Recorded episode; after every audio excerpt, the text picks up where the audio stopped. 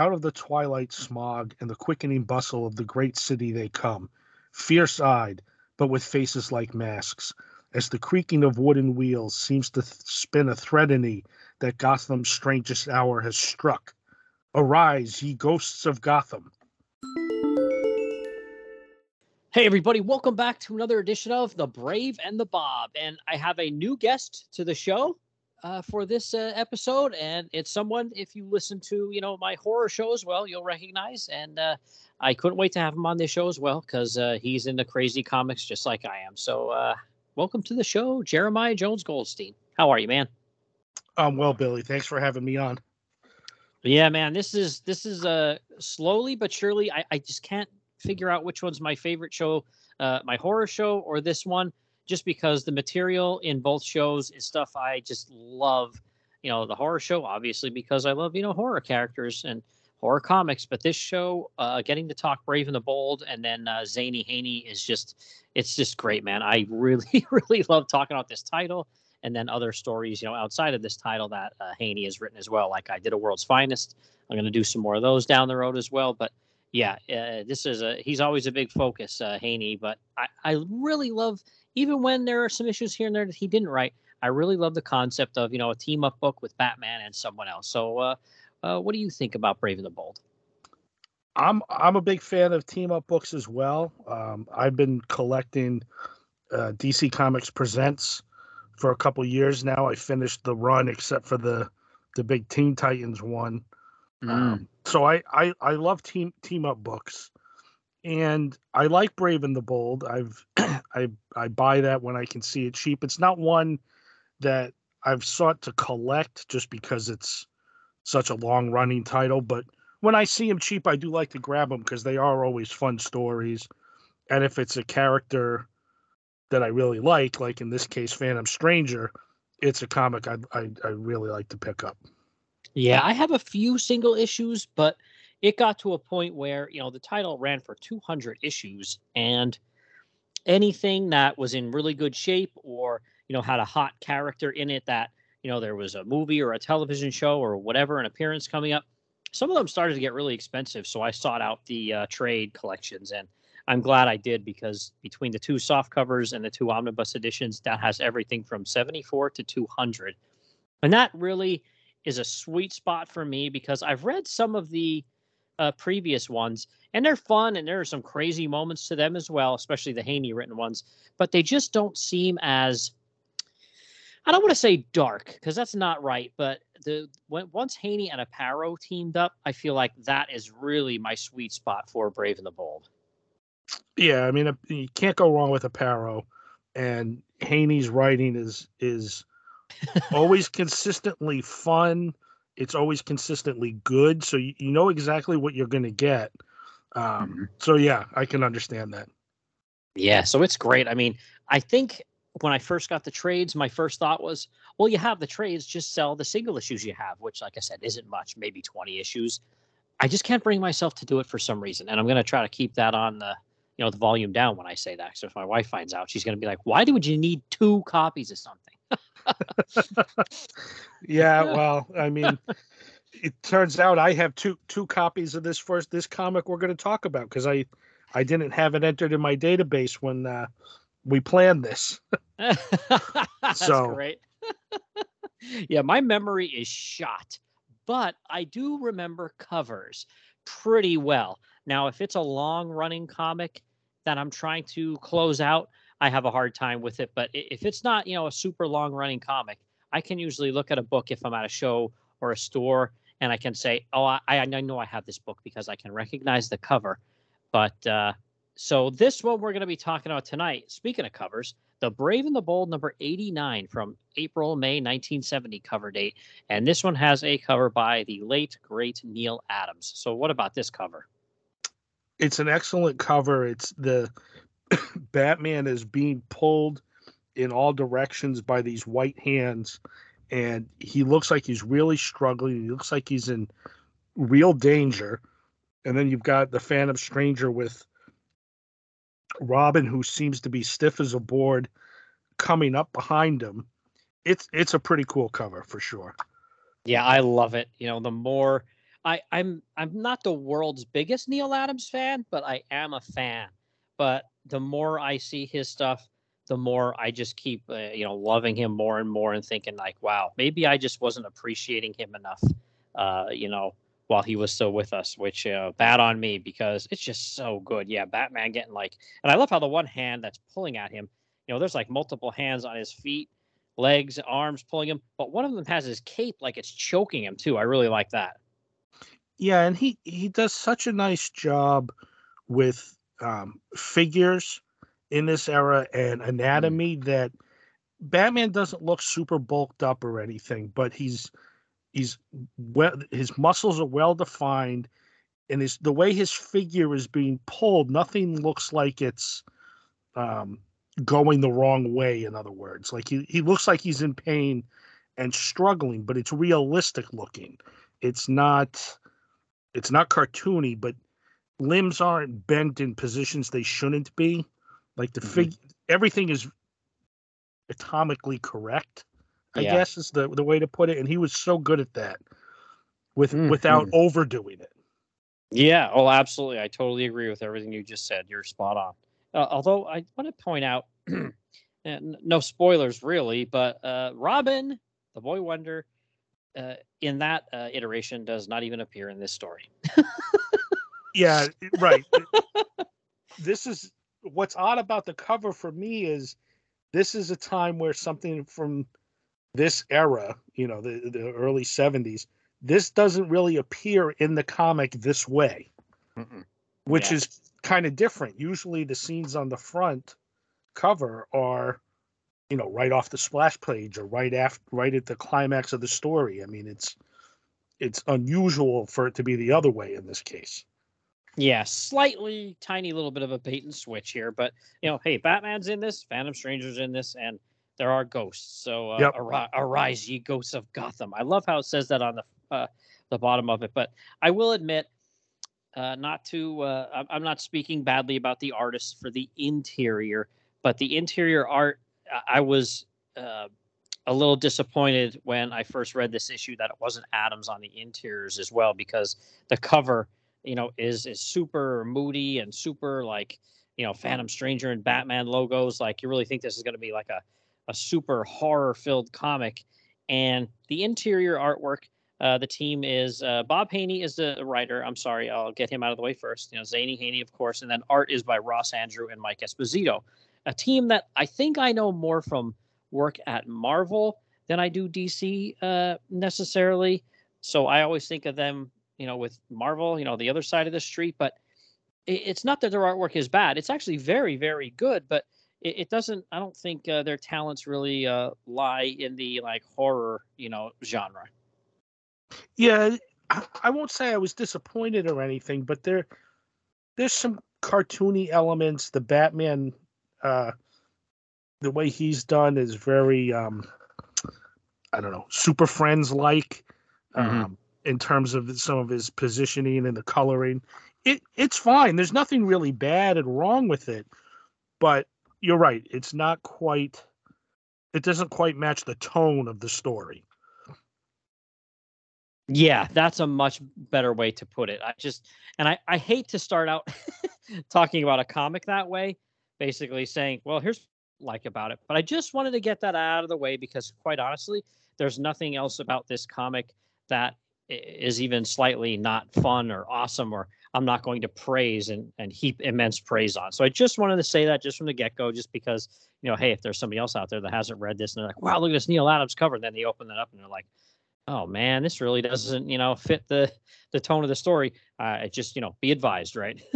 yeah, exactly. So, all right. Well, yeah, let's dive into this one now. So we're going to jump in here. And this is, uh, you know, one that uh, I think I actually have the single of as well. But you know, I'm reading it out of the trade right now, and I should have, you know, shame on me. I should have actually checked it out to see if, uh, you know, the coloring and all that stuff was the was the same. But I did not. But uh, I already went over the team there, so why don't I just, you know, uh, jump right into uh, synopsis here, and then we can uh, jump into the comic. How about that? Excellent. All right. So Gotham City is visited by a religious group called the Hellerites a group of people who centuries ago owned the land that later became known as Gotham City. The forefathers of Gotham had forced the Hellerites out off the land, and now they have returned with their apparent messiah and founder, Josiah Heller, who was prophesied to come back and threaten to turn Gotham City into a desert unless the land was turned over to his people. When the Hellerites arrive in town, Commissioner Gordon asks Batman to look into the matter as the Hellerites start trying to take claim of the city. As Bruce Wayne, owner of the most property in Gotham City, Batman turns land that he personally owns over to Heller, while as the Cape Crusader, he investigates the group. And I'll just stop there. That's only about halfway through the synopsis that's on uh, DC fandom here, but we're gonna, you know, dive into this and uh, discover all this stuff anyway. So, uh, why uh, waste time just, you know, reading off a screen, right? so this one is interesting. It starts out like it, there's no setup really at all here. It starts out like you turn to that first page and boom, you see this like, you know, uh, like what what do you what do you call him for a lack of a better term? Like did we say like earlier? Did you say a pilgrim type guy, right? Yeah, he, he's very um or a Quaker maybe. Or, or, yeah, very early U.S. history looking. Um, he's got a bow tie with a big shepherd staff. There are stage coaches being pulled by oxen behind him. It, it, really makes you think of something out of a cartoon where you know Horace Greeley says, "Go west, young man." It's something like that, almost very Western, early American. Yeah, and it is fantastic because you know at the top of this splash page you have Batman and Phantom Stranger, arise, ye ghosts of Gotham, and then it's a little busy because you have all that. Then there are three speech bubbles and two caption boxes, plus you have everything you just described with these, you know, carts and this guy, you know, leading them through the streets of Gotham, and then you have Commissioner Gordon, uh, some random cop, and Batman. And it looks like Batman rode in the police car too, which is hilarious. But uh, Gordon says, "For the love of heaven, Batman, who? What? And the cop says, You just let me take care of this. I'll have these weirdo hippies or whatever they are cleared out of here. And Batman says, I'm as stumped as you, Commissioner. I haven't the foggiest idea who they are. the, the, and that that random cop just cracks me up. You let me take care of this. What's he gonna do? You know, he just pulled up in his squad car, and there's there's 20 people walking through town like they just came out of 1922. Mm-hmm. And he's standing next to Batman too. So yeah, yeah you're gonna do something Batman can't do, pal. this guy's got a pretty big ego, but he walks right over to this uh the, the leader of the pack here, uh, let's say for now, and he says, Here now, you can't bring that bunch into Gotham City. And the guy says, Minion of the law, we are children of this nation, this earth. Can you quote me the act, the law that prohibits our peaceful passage along its byways? And the cop says, Well, now that I can't, but. Uh... and the guy says, Then stand aside. Forward, my children. Let the dust of the desert fill the streets of Gotham. and the guy, I tried, sir. oh, yeah, fantastic. For, forget it, Sergeant. That fellow knew his law. Like, just because he says so, that's that's how it goes. Mm-hmm. And he, I, I, I do have to say, this guy, um, this leader character, he's pretty intense looking. He's got dark, you know, he's got a red beard, red hair, this black suit, and this this shepherd's crook, whatever it is, and he just looks angry. Um, so yeah, there's it's no wonder the sergeant there uh, backed down, you know, after one little quibble.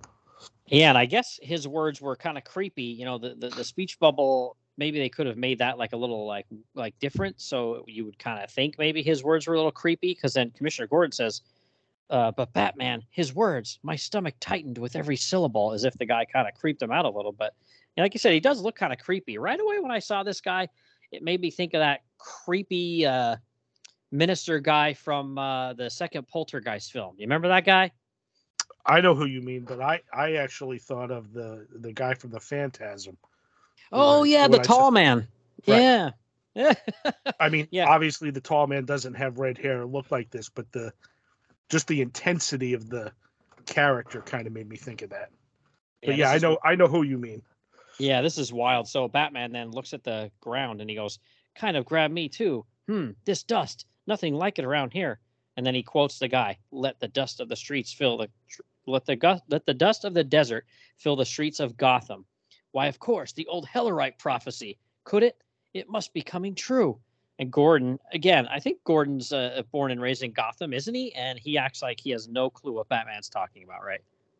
Yeah, old prophecy? Question mark. Hellerites? Question mark. What are you talking about? and Batman says the Hellerites were a sect who settled in Gotham a century and a half ago. They took their name from their leader and founder, Josiah Heller. And then that next page, you know, Batman kind of goes into it even more and says about how, you know, they were uh, kind of frowned upon because they were different. So, you know, you got a little uh, uh, uh, meta textual uh, commentary here about the times, maybe uh, with Haney. And it says that, you know, one of the children in town die, and these nutty people blame them because the kid just died and it's no marks. It's witchcraft, sorcery. And I'm thinking, nobody ever died in this town before of like an illness where there weren't any marks. What? Yeah, this makes me think of. Um, I don't know much about the Mormons, but I know there was, you know, they they moved moved west. Um, mm. There was some religious persecution, things like that, and that's what this that's what this backstory made me think of. But yeah, the this one kid dies and then they blame these people. That's like the Simpsons episode where they blame Steve Sax for all the murders in New York City, right? Steve Sax, yeah.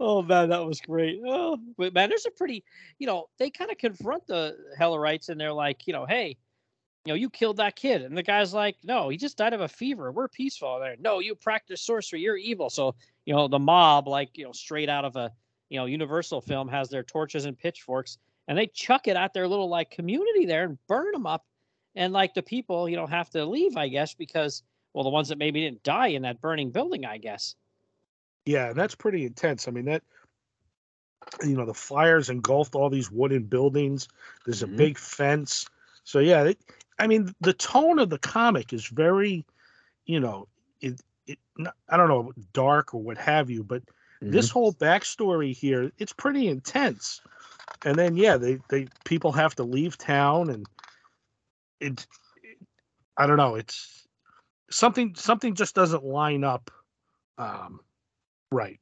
But mm-hmm. so, yes, let's keep going. Yeah, and then I love it how, just gets more wild.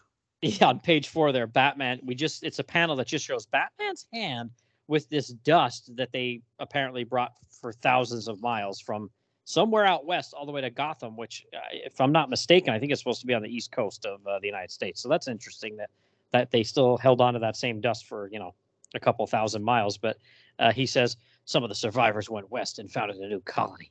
And Gordon's there and he says, then it was their descendants we just saw. But what do they want? And there's that, you know, nameless cop in the background too, just standing there with this dumb look on his face. And he's like, I'm not sure. I've got a cold, clammy feeling. He goes, uh, somebody says over the police radio, calling Commissioner Gordon, disturbance in Gotham Park. So I guess, you know, the Josiah here, he just uh, led all his uh, people to uh, Gotham Park and they're just going to uh, squat in the park. And the nameless cop, squatters in Gotham Park. I'll put a stop to that. So this guy is like, he's a real hothead, this nameless cop here. Yeah, he, he's definitely feeling like super cop because we can see in this picture they're, I mean, they, they've got wagons, they're feeding their animals, and there must be 30 or 40 people looking up at Josiah as he's kind of giving his speech here. Yeah, and they're not doing anything wrong. But I love how you know Commissioner Gordon, who's you know the top cop, he doesn't say anything to that cop that's ready to like go off the rails and start going berserk here. It's Batman who calms him down. Cool it, Sergeant. There's no ordinance against camping in the park, mainly because nobody ever tried it. Let's hear what that old boy has to say. That old boy has to say, what in the world? Oh man, so he does a monologue here. Citizens of Gotham, we have returned to demand justice for the wrongs done to our ancestors.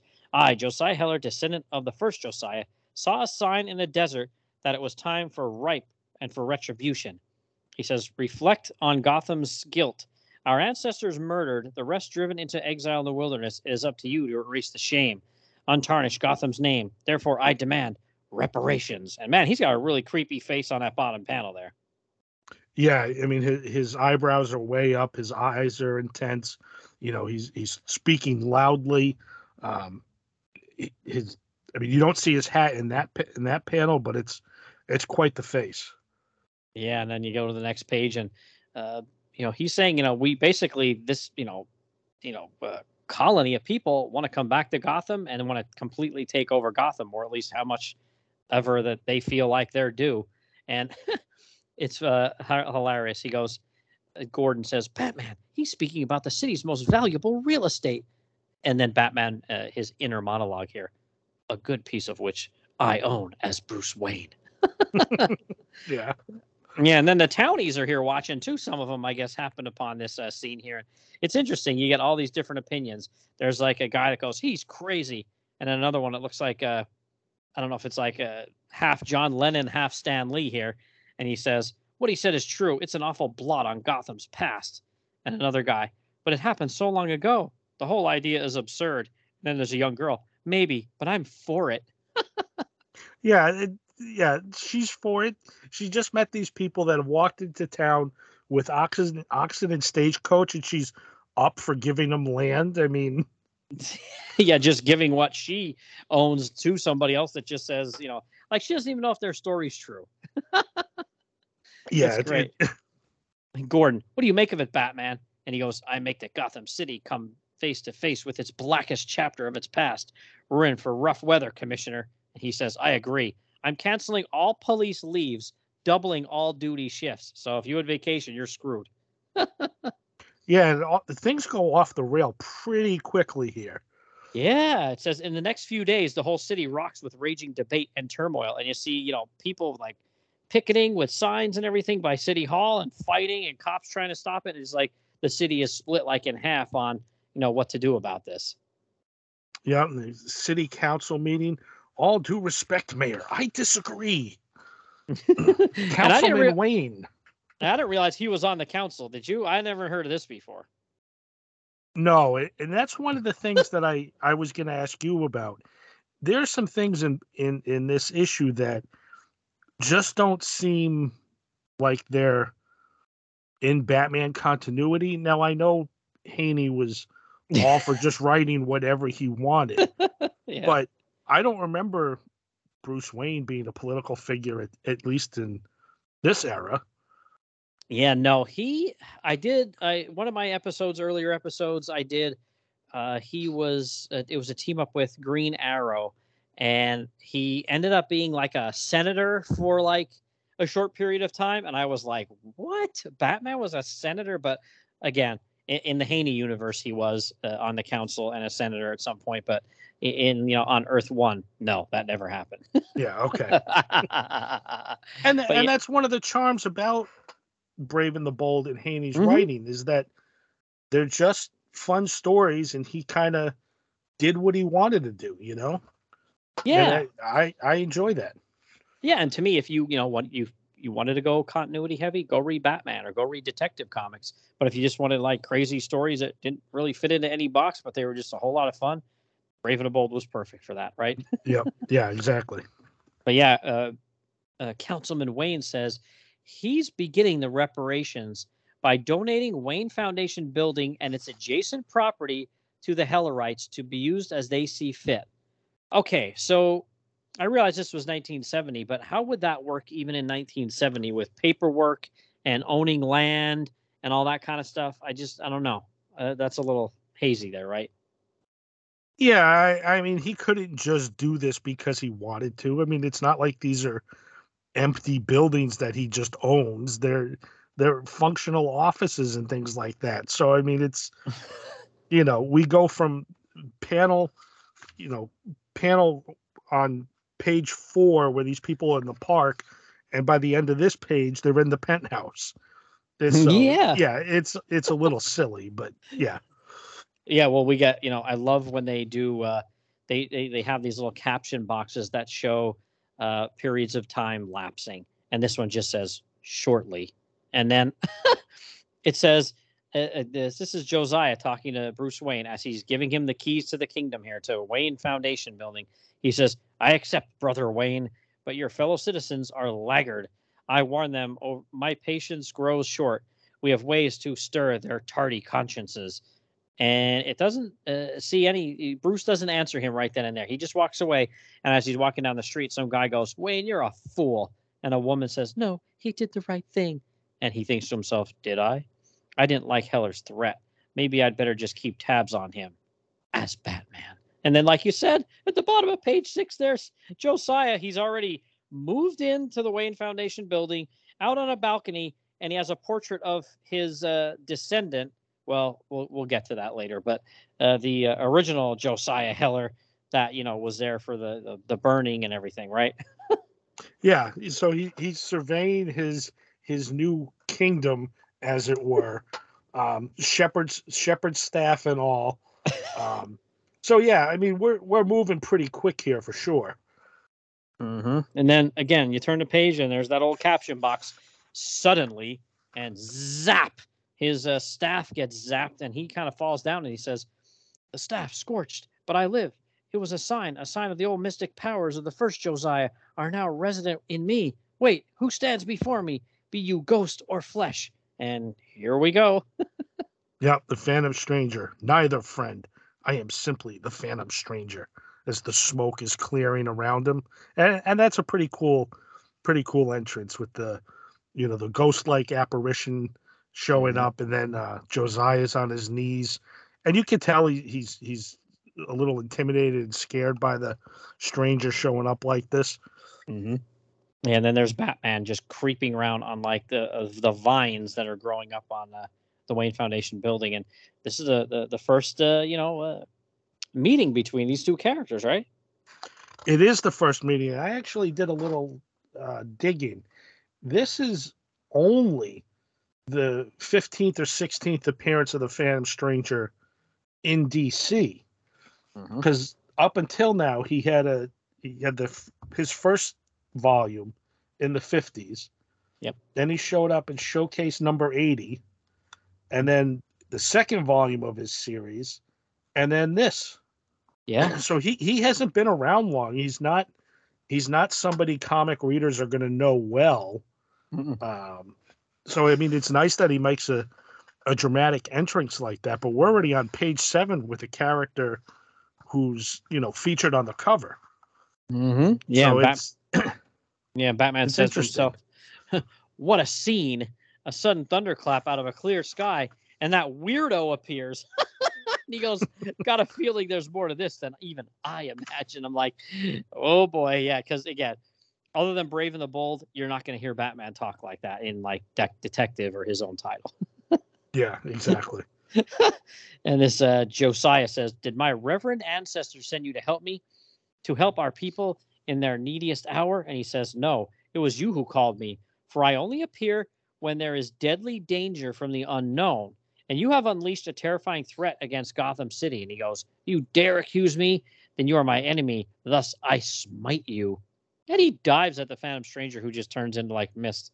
And he says, Sorry, my impetuous prophet, but I must go elsewhere. And the guy runs into the wall headfirst and knocks himself completely out.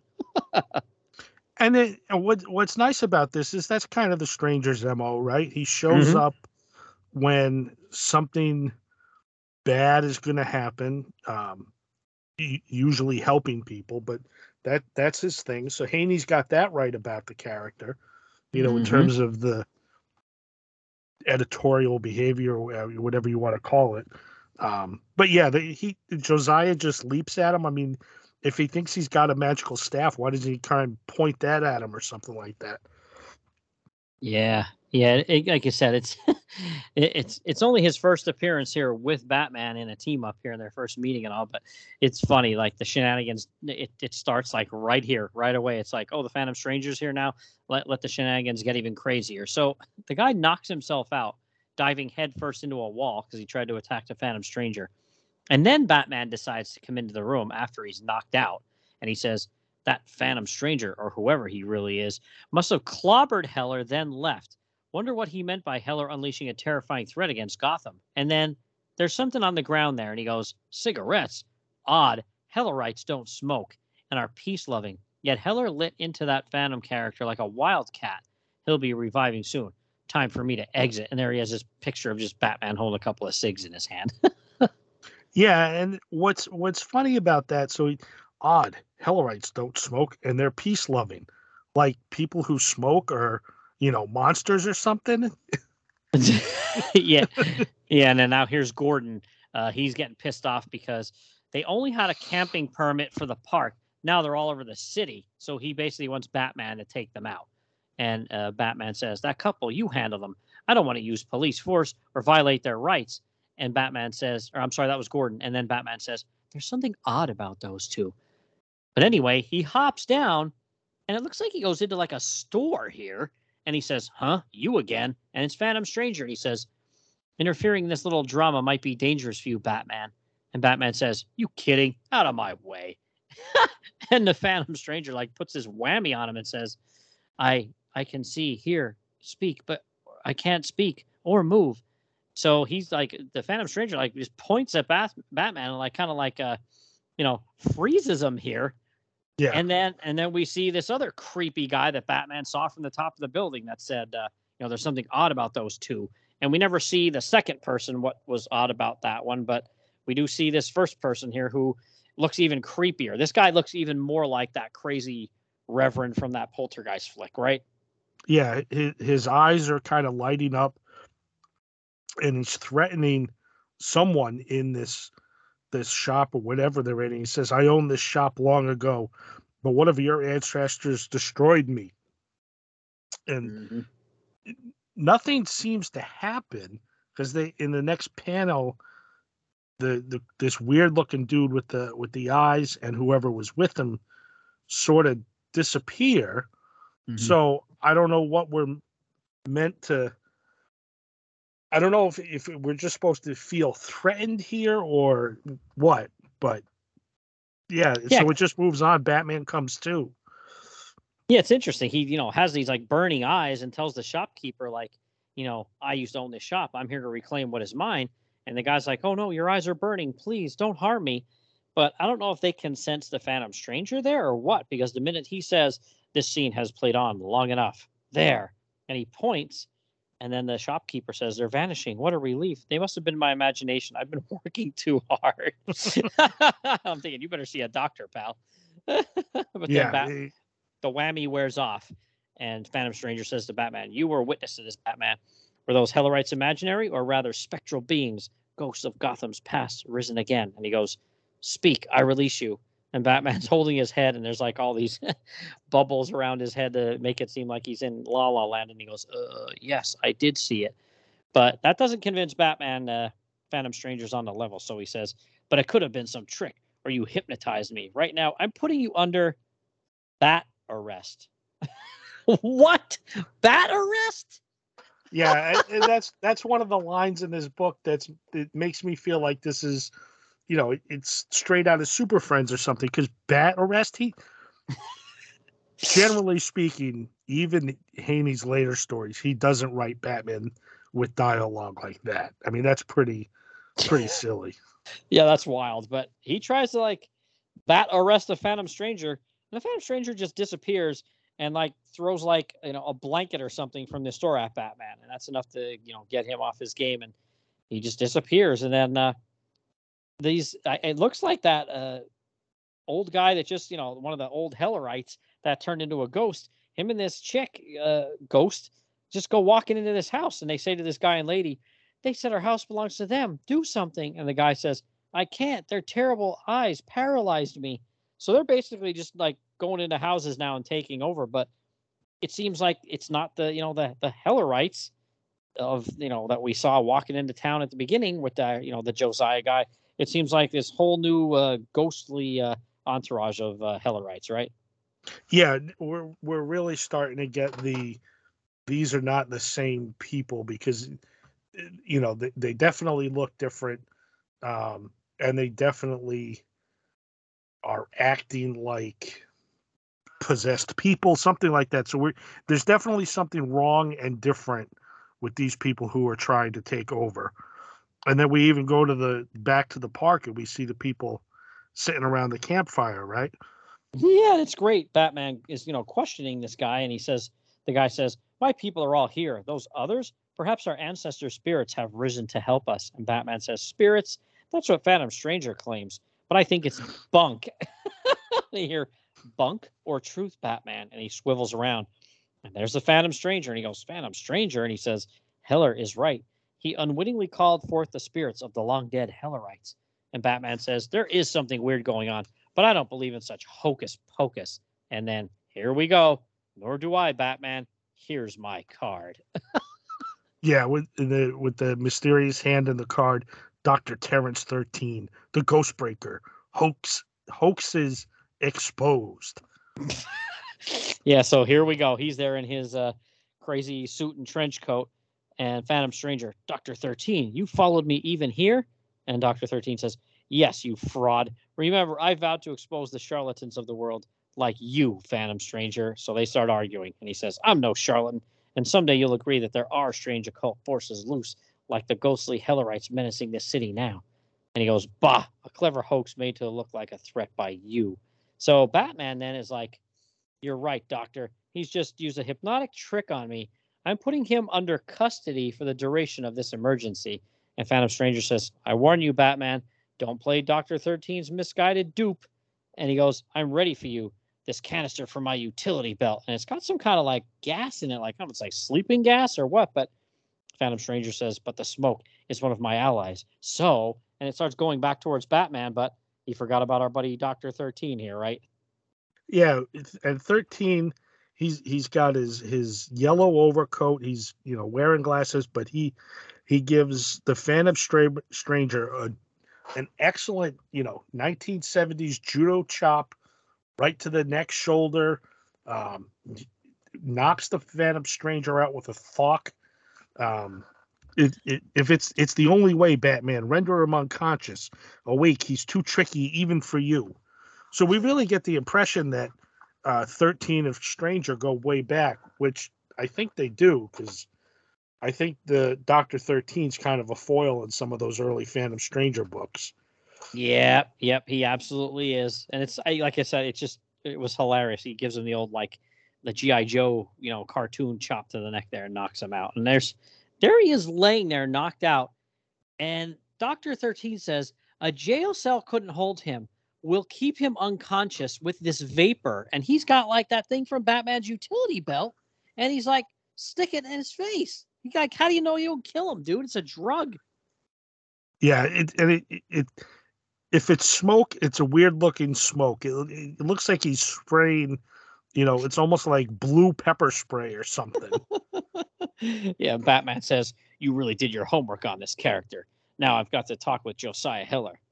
And I'm thinking, okay, so right away he believes Doctor 13, but not Phantom Stranger. And he's already seen some really weird stuff. But, and again, at this point in history of the Batman, even Brave and the Bold, he's seen some pretty wild stuff. So why wouldn't he believe this? yeah, it, it, he seems way too skeptical for even Batman written by anybody. You know what I mean? He's mm-hmm. he's very anti-ghost, anti, you know, something from beyond. Um, it, it definitely it seems out of character from just regular everyday Batman. And then Batman swings away to find uh, Josiah Heller because he's gone, and he says, "I'll send a squad car to collect our Phantom pal. See you later, and thanks." And there's Doctor Thirteen waving goodbye to Batman, and he says, "My pleasure, Batman." yeah, yeah, he's waving as Batman swings off into the trees. And Batman's got this giddy look on his face as he's looking back at Thirteen as well. By the way. yeah, he he does. So this is one of those panels that that you know it really doesn't match the weirdness of the story because he's he's smiling almost, and so is mm-hmm. Thirteen. It looks like. Yeah. And then here again, another one of my favorite transitions shortly. And we see what looks like Josiah Heller, and he's marking uh, someone's door with like a, I guess that's supposed to be an X with like white paint. And Batman swoops down and tries to grab him, and his hand goes right through the guy like he's a ghost. And Batman says, I don't, I won't believe it. He's real. I only thought I grabbed him. Got to catch him. And he kind of runs away and he goes, vanished. But no one could run that fast. And those houses, with the same weird symbol. So Batman theorizes, he says, This is my house, rented after I gave the Wayne building to the Hellerites. Wait a minute, maybe I've been wrong about all this. Maybe Heller really did raise his ancestors' spirits. And he goes, All those two all and those two clues, his smoking and hostile aggressiveness, unlike a true Hellerite, maybe he's not who he claims to be. Time for me to do some fast detective work. And he runs over, not to the Batcave, to Gotham Police Department. Yeah, and I I love this panel where he he's flipping over the uh, flipping himself over you know a gate. His commissioner's there with a very stern and agitated look on his face. But it, it's a it's a really well done panel. It's very you know superhero like. Um, you know, there's a quickness about it. I don't know. I think it's. I just think it's a pretty cool panel. Yeah, although I will say uh, Commissioner Gordon has a, a bit of a, an evil mustache going on there. Yeah, yeah, he does. but yeah, he says he needs to do, use the department's computer quick. So he gets on the computer here, and Gordon says, What is it? I swear you went pale under your mask. And Batman says, No time to explain. Just trust me. Put a teletype inquiry on Heller through to the authorities in his home state. How do you know where his home state is, first of all, Batman? He never said where he came from. Yeah. Like out, west. His home state, out west. I've never heard of that state. Yeah. There's a few of them, as far as I know, anyway. Yeah, then get ready to place Gotham in a state of emergency. And I thought, uh, why can't you and the cops just handle it? A state of emergency? Is that really necessary, Batman? Yeah, I mean, what are they going to do? Call on the National Guard against what he now knows are ghosts or spirits from the beyond? Yeah, I can only imagine that phone call. But he goes, I fed the computer all the pertinent data on the families living in the homes Heller smeared with that sign. They all had only one thing in common, including my own an elder son. And I'm thinking, no, Batman, you don't have a son. Yeah, exactly. Yep. But he he swings over to I I guess you know stately Wayne Manor. I I don't know where he was living at this point because it looks like he's still in the city. But he swings into the, the over to the city and then looks down through a skylight and he says, "Dick, my ward is like a son to me. If the legend about the Hellerites' mystic powers is true, then he and every elder son is in deadly danger." And he goes, "There's Dick now, home from college for the weekend." And then all of a sudden, Batman just goes crashing through there. It almost looks like he jumps through, but then uh, he says to himself, Yay, I'm being pulled by an invisible force. And what about this next crazy panel? Yeah, we, well, we, we get like these X-ray X-rays coming out of uh, Dick Grayson's eyes as he comes through the the skylight. Then he's collapsed on the floor, and he's and he says that Dick's turned into a male witch, a warlock, and and Dick turns around and his eye he's got this intense look on his face. He says door open as he points his hand. And then I forgot the text box. Suddenly, Yeah, here we go. Another one of those time lapses shortly, Yeah. suddenly, and then. yeah. They're so great.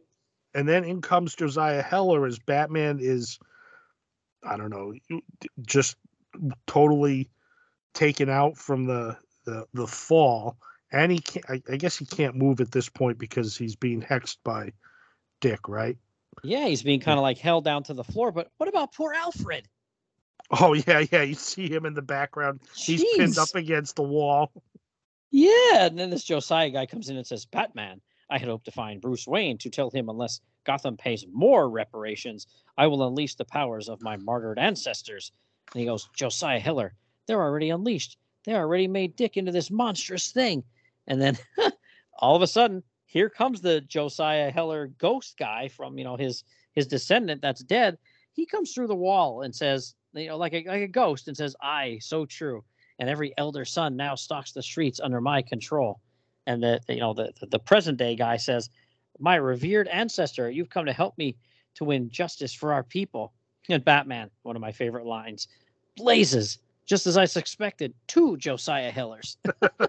yeah, blazes. That's one of my favorites. Uh, That and, and that's you know that's right out of Scooby Doo Mysteries. 2 Mhm. Josiah Hellers, just as I suspected. yeah, and then Get that from the computer teletape too. the cr- the creepy ghost guy kind of puts the whammy on the, the you know the the regular human guy and like has him like stiff as a board like he's you know unconscious and you know can't move and batman thinks oh no the phantom stranger was so right not the phantom stranger was right he was so right and i was Yeah. so wrong yeah you know so now we have a scene on page 16 there where batman's lying on the ground he can't move Alfred is like pinned to the wall, like i- with his arms up in the air, like again, he can't move, and then the Josiah Heller, you know, the guy that's you know kind of still like the, the, the human version, not the ancestor guy. He's like stiff as a board, floating in midair in this room. Yeah, and th- there's been no thought from Batman about Alfred to say, Mm. you know, oh geez, I can't believe Dick's got Alfred too, or something like that. He's just drawn in in in the scenes being held up. Yeah, it's like he's It's not even there. Yeah, exactly. And uh, the ghost says, Once aroused, all we can do is evil until he who called us forth confesses his sacrilege, or else Gotham shall turn to salt and crumble. Come, my young warlock. And Batman's like, Dick, stop. And he goes, Useless. I'm helpless. But as soon as they walk out the door, basically, the, the power wears off. And Alfred falls right to the ground. And so does the Josiah guy. Boom, right to the ground. And then Batman's trying to get up, and he Alfred says, My word, Batman, I'm all right, but young Master Dick. And he says, The spell wanes, Alfred, when whoever causes it leaves. I've been a fool, but I haven't begun to fight. okay, tough guy. yeah. Mm, and then then a human Heller tries tries to get up and leave, and he says, "My great ancestor, I must follow him." And Batman tells him to stop. He says, "Blast my legs, weakened by that warlock whammy." the warlock whammy. That is Yep. so great. Oh man. Again, you won't get this kind of dialogue anywhere else, but he finally eventually gets his legs uh, you know, back in game shape and he runs outside and he says, They're gone. Only one thing to do now. Only one man who can help me. Well, we know who that is, and it's not Doctor 13, right? Yeah, exactly. So now we get to the the crux where Batman needs Phantom Stranger. He's got to he needs his help. He's seen the error of his ways.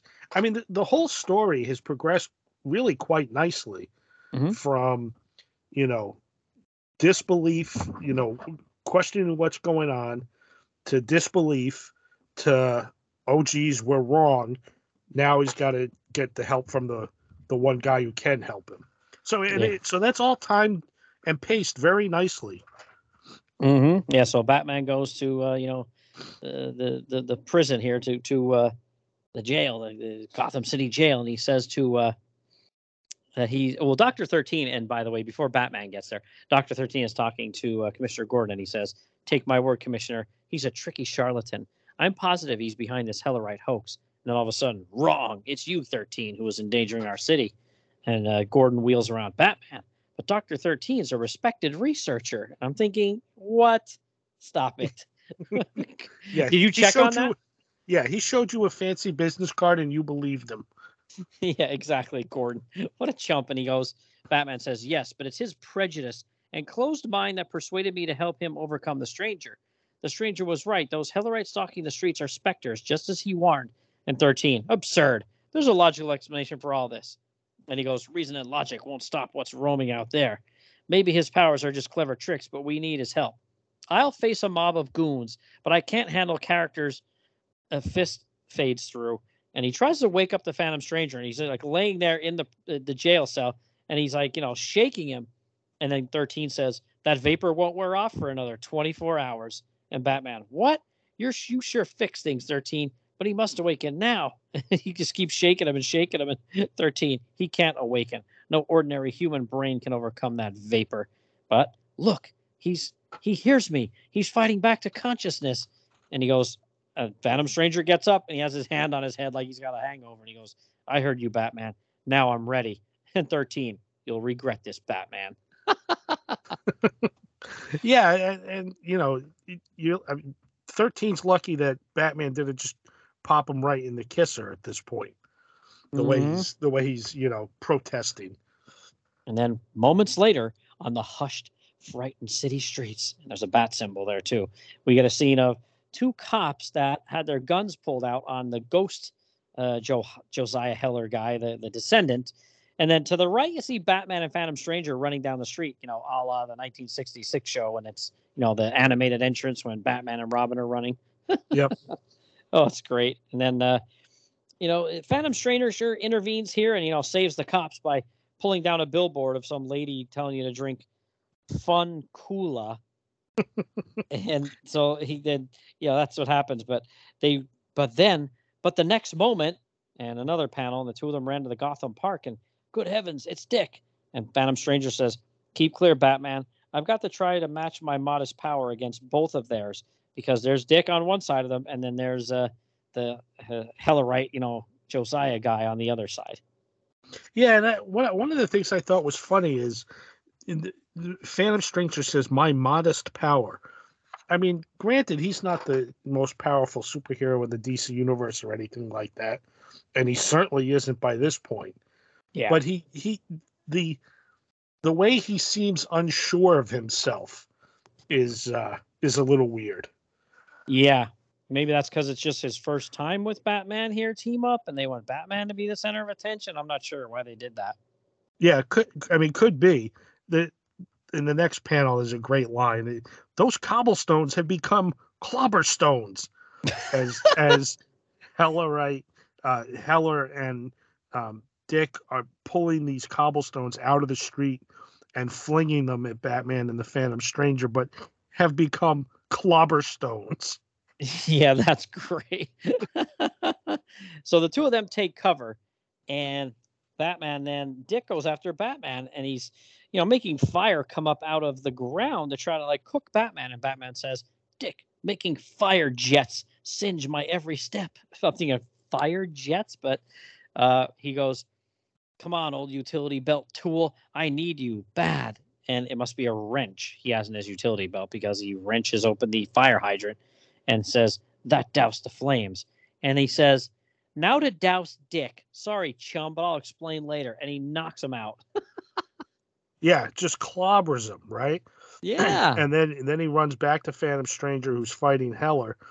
And you know what? Another thing that's kind of funny about this this whole battle is there's no dialogue from the bad guys or quote mm-hmm. bad guys. Yeah. Dick Grayson doesn't say anything. Heller doesn't say anything. No. They just they're just defending and attacking. Um, so we're we're getting the exposition of the fight through the dialogue of Batman as he's explaining what he's doing as it goes. Mm-hmm. Um, just a just a little odd. Yeah, and then the you know the Josiah of the the 1970s here shows up and they're like, oh hey, I'm gonna help you. I'm gonna beg your forgiveness, great forefather. And Batman says, the present day Heller. He must be the key. The original one said he and the other spirits would do evil until, quote, he who called us forth confesses his sacrilege. Then Phantom Stranger says, then, somehow, I must make him confess whatever that sacrilege is. But before they can even do anything, the, you know, forefather, uh, Hellerite guy, zaps the crap out of him. You know, the, the Josiah Heller of this day and age. And it didn't kill him, but it kind of knocked him silly. But then uh, Phantom Stranger intervenes, and he's got like a he calls it like a protective barrier or something like that around uh, you know this uh, modern day guy. But they still can't figure it out. But the Phantom Stranger then says, "Oh, there's some kind of a barrier, a shadow across Heller's mind." And then Batman comes to an interesting conclusion here. He says, "A mental barrier? I've got it. It must be that he's an imposter, but he himself doesn't know it." Now, how did he come to that conclusion? Can I just ask? I I have no idea.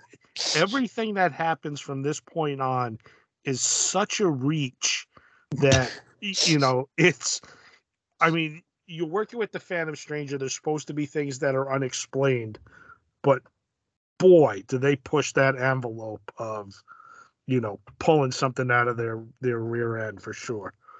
Yeah, this is where the story goes completely gonzo. So yes, while Phantom Stranger is trying to fight for the you know life of this, uh, you know, as Batman calls it, him an imposter, all of a sudden a cop pulls up and Batman says, "A sheriff." And this sheriff-looking guy, he looks like somebody straight out of the Dukes of Hazzard. He, he's almost like Rosco P. Coltrane, except he's in a green uniform. And he says, "Your crime check brought me here, Batman." to arrest Josiah Heller, alias Carl Loftus. He's wanted back home. Great yeah. heavens. I almost forgot, but he's suffering from a delusion. He truly believes he's Josiah Heller. Like, how did all this happen? Well, I mean, it, it, it's we had that one dialogue balloon where uh, Batman told um, Gordon to put out the APB on the Mhm. his home state out west. And you know, 20 minutes later, yeah, the cop shows up. 20 minutes later, from 2,000 miles away, he's there. Yeah, exactly. Knowing And- exactly who Carl Loftus is and who he's turned into. Yes, it's hilarious. And there's a wanted poster. It just says reward Carl Loftus. And it does sort of look like this guy, but uh, it's in, it's interesting. So Batman says, Great heavens, I almost forgot, but he's suffering from a delusion. He truly believes he's Josiah Heller. And the cop says, Maybe this reward poster will jog his memory. So he walks up to the guy and sticks the reward poster in his face and says, Carl Loftus, you're under arrest. And then I guess Batman off panel says, Sheriff, look, Phantom Stranger's near collapse. If he releases his defense cone, Heller will be destroyed before he recovers his identity. We'll never be rid of those spirits. But uh, the evil uh, Hellerite finally uh, speaks and says, "Ha ha ha! Not being mortal, there is no end to my power. Like myself, it never tires."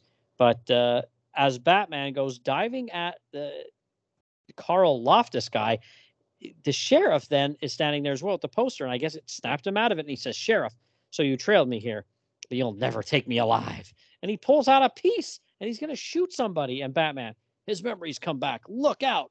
And he judo throws the guy, and the gun goes flying, and that immediately makes uh, the ghost uh, Hellerites disappear. Right?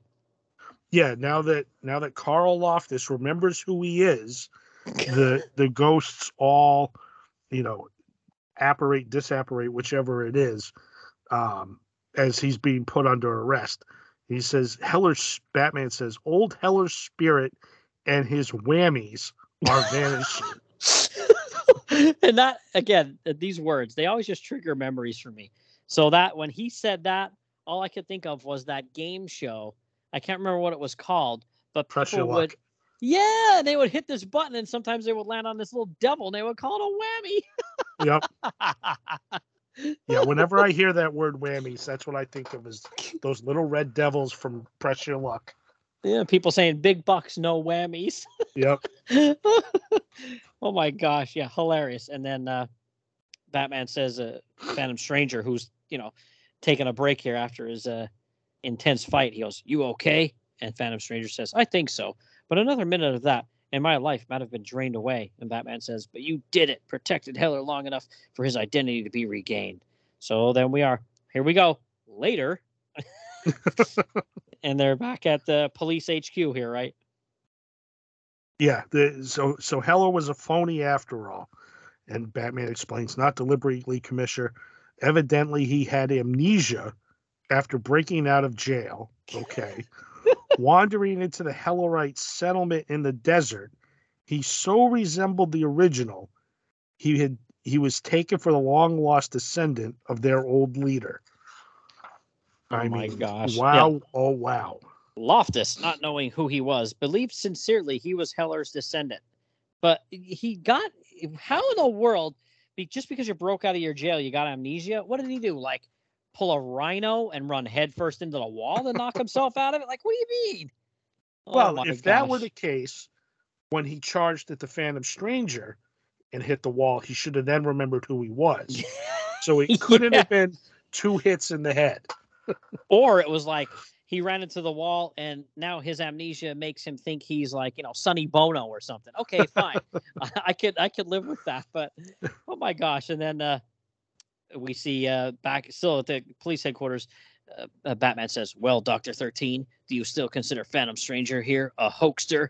And he says, "I uh, admit there are loose ends, but it can all be explained by clever tricks, illusions." And uh, Gordon, how about that, stranger? Why, he's vanished. So the Phantom Stranger pulled a Batman and just left without anybody knowing. Yeah, and I thought that was great when because commissioner turns around, why he's vanished, and I I mean Batman had been doing that for as long as I I'm sure well before this, so that was kind of a nice little touch, you know, when the Phantom Stra- Stranger does it. Yeah, and then the very last panel is all these Hellerites leaving Gotham to go back out west. And the ones that are walking, I mean, God bless. I don't think you're going to make it. Yeah, but it's a it's a great callback to the first to the opening splash because it's it's the same thing. They're walking, the stagecoaches are there. Gordon and Batman and the one lone cop off to the side, and the things are much brighter now. You know, every, the colors are are it's almost daylight now, um, and it's it's just a nice, it's a nice cap to that, to the the way it opened. Hmm Yeah, it it really did like kind of dovetail back to the beginning, which was really cool. They, they should have just had one more little like caption box, or I shouldn't say caption box, one more word bubble of like that hothead copy, and like I was just about ready to run him out of town myself, Commissioner. Yeah, that that would that would have been perfect. just being a knucklehead. All right, so overall, you know, again, fun, fun issue. These these issues, again, if you want to break from uh, something you might be reading that's very continuity heavy, and you just want to have, you know, a good chuckle and read a, a fun story, and obviously, you know, see some good artwork and stuff like that, you know, it's two thumbs up, right? You need to read these. Yeah, and, and for as much fun as we poke at it, like I said earlier, it's a well-paced story. The you know you get the the story beat ticks right where you need them, um, and it you know it progresses well. There's some good action in it. The art is it, it's it's fine throughout. It's consistent. You know, I mean, Commissioner Gordon always looks the same. Batman always looks the same. Um, you can tell who the characters are, and for for as silly as it is, it's still well told. You know, it- it's a, it's a well done story. It, Mhm. It's really enjoyable. Yeah, it is. It's a lot of fun. And again, yeah, there's some kooky dialogue here and there, and some Yeah. of the situations are like a little crazy. But again, it's something you can just read and just be like, again, it doesn't have to be something that leads into something. It's a cool little team up, and it's fun. And there are some moments that are going to make you laugh too. Yeah, exactly. So, all right, well, that's going to wrap us up for this one. And uh, you know, I we can kind of let the cat out of the bag a little bit here and say that you know you and I are going to cover cover a couple of these Brave and the Bold uh, Phantom Stranger issues because that's going to lead up to us covering uh, the Phantom Stranger himself. We are going to you know start with his uh, you know Bronze Age appearances there, and we're going to cover his stuff uh, over on uh, uh, the horror show, right? Yeah, I'm really looking forward to it. And this was a this was a nice introduction to that because it's the you know it's early on in the Phantom Stranger's history. It's a it's a you know a, a Batman story. Who doesn't love Batman? So yeah, this is a nice way to start that out. Mm-hmm. Absolutely. So yeah, really looking forward to that. But uh, all right, well, if anybody's uh, looking to find you out there uh, on the interwebs, where can they find you? Um, I'm on Twitter at Big Ox 737, and I've been uh, a lot more active on Instagram. The same thing at Big Ox 737, and I've got my blog comics comics comics.blog. I'm going to be posting some uh, stuff about my trip to the Baltimore Comic Con over the next Mm. couple of days. Um, so yeah, that's where you can find me. Oh, that's awesome. Yeah, everybody go to the blog and look for that because Baltimore's a really good show. That's it's one of the I don't know if I can say the few shows left, but I think it's one of the few like mid to bigger shows left that really still has a, a pretty good focus on comic books and not, you know, all the other kind of stuff, right? Yeah, it definitely, and it's you know it gets a good crowd, and they always have a lot of good creators there. It's Mhm. it's it's one of the top shows, in my opinion, in the Northeast, um, for comic fans. Yeah, I've been there twice and I had a good time both times. Really, really enjoyable show. You know, there was no issues, no problems. Everything was well set up. All the guests seemed to be having a really good time and were very, you know, nice and personable. So yeah, it's definitely a show that if you're anywhere in the Northeast, either living or visiting or something like that, and you're there around, I think they have it in October now a lot consistently. Uh, it used to move around a little bit here and there, you know, August, September, October, but I think it's firmly kind of planted more in October now. Definitely get to that show. Yeah, I highly highly recommend it. All right, man. Well, thanks for joining me. This was a blast. Uh, we're gonna get out of here right now, but yeah, thanks for joining me, man. This was a lot of fun. I had had a blast talking about this one. And thanks for having me back. I really had a good time as well.